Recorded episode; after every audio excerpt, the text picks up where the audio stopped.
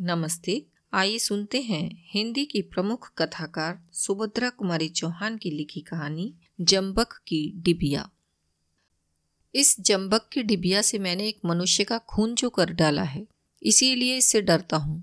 मैं जानता हूँ, यही जम्बक की डिबिया मेरी मौत का कारण होगी। प्रोफेसर साहब ने कहा और कुर्सी पर टिक गए। उसके बाद हम सभी लोगों ने उनसे पूछा जम्बक की डिबिया से मनुष्य की हत्या आखिर हो ही कैसे सकती है? सिगरेट बुझाकर एस्ट्री पर फेंकते हुए प्रोफेसर साहब ने कहा, बात उन दिनों की है जब मैं बीए फाइनल में पढ़ता था। केठानी हमारे घर का पुराना नौकर था। बड़ा मेहनती, बड़ा ईमानदार। महीनों हमारी माँ जब घर से बाहर रहती, वह सारे घर की देखभाल रखता। एक दिन का भी कभी इधर से उधर न हुआ था। एक बार यही बरसात के दिन थे मेरी छोटी बहन के बदन पर कुछ लाल लाल दाने से उठाए और उसके लिए मैं जम्बक की एक डिबिया खरीद लाया। मेरी माँ मशीन के सामने बैठी कपड़े सी रही थी।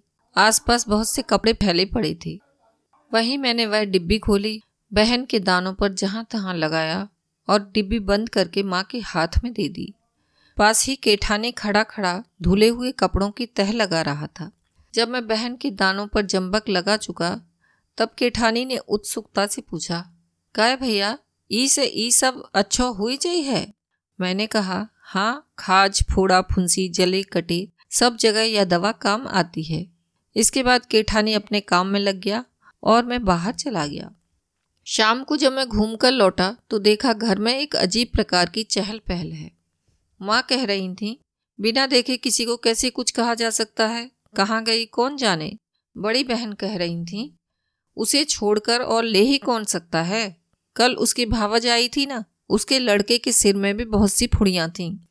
पिताजी कह रहे थे, कहीं महाराजी न ले गई हो।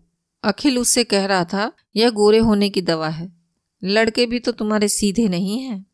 पास ही बैठा अखिल पढ़ रहा था। पिताजी की बात में दिलचस्पी लेते हुए वह बोला, बापू, महाराजिन तो सदा गोरे होने की ही फ़िक्र में रहती है।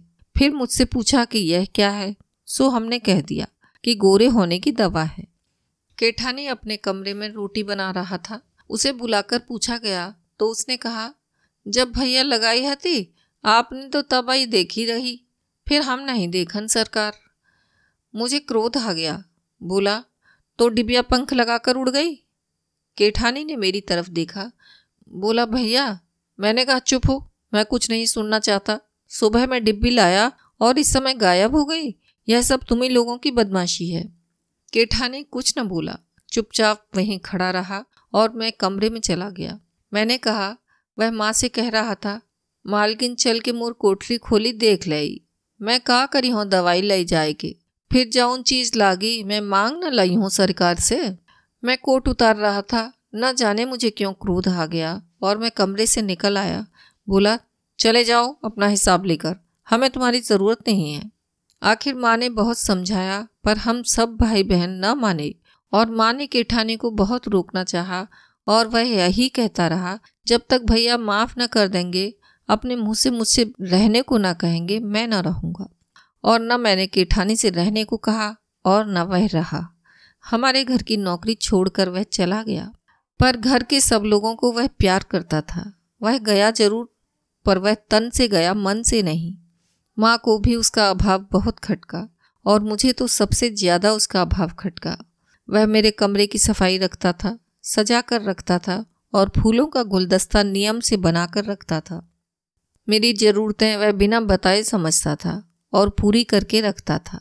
पर जिद्दी स्वभाव के कारण चाहते हुए भी मैं माँ से यह न कह सका कि केठानी को फिर से बुला लूँ, जो कि मैं हृदय से चाहता था।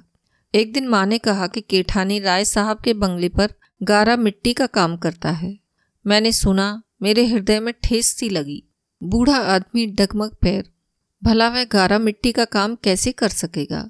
फिर भी चाहा कि यदि माँ कहें कि केठानी को बुलाए लेती हूँ तो मैं इस बार ज़रूर कह दूँगा कि अच्छा बुला लूँ। पर इस बार माँ ने केवल उसके गारा मिट्टी बुने की खबर भर दी और केठानी को फिर से नौकर रखने का प्रस्ताव ना किया। एक दिन मैं कॉलेज जा रहा था। देखा केठानी सिर पर गारे का तसला रखे चाली पर से कारीगरों को दे रहा है। चालीस फुट ऊपर चाली पर चढ़ा वह बूढ़ा केठाने खड़ा काम कर रहा था। मेरी अंतरात्मा ने मुझे काटा। यह सब मेरे कारण है और मैंने निश्चय कर लिया कि शाम को लौटकर माँ से कहूँगा कि अब केठानी को बुला लो। वह बहुत बूढ़ा और कमज़ोर हो चुका है। इतनी कड़ी सजा उसे न मिलनी चाहिए। दिन भर मुझे उसका ख्याल बना रहा। शाम जरा जल्दी लौटा। रास्ते पर ही राय साहब का घर था। मजदूरों में विशेष प्रकार की हलचल थी। सुना कि एक मजदूर चाली पर से गिरकर मर गया। पास जाकर देखा, वह केठानी था। मेरा हृदय एक आदमी की हत्या के बोझ से बोझिल हो उठा। घर आकर माँ से सब कुछ कहा। माँ, उसके कफन के लिए कोई नया कपड़ा निकाल दो? माँ अपने सीने के कपड़ों की पोटली उठा लाई। नया कपड़ा निकालने के लिए उन्होंने ज्यों ही पोटली खोली जम्बक की डिबिया खट से गिर पड़ी। अभी आप सुन रहे थे सुभद्रा कुमारी चौहान की लिखी कहानी जम्बक की डिबिया। आशा है आपको यह कहानी पसंद आई होगी। आप स्पॉटिफाई गूगल पॉडकास्ट या जिस किसी भी प्लेटफार्म पर हमें सुन रहे हैं, कृपया वहाँ फॉलो करें और इसे अपने साथियों के साथ शेयर करें। धन्यवाद।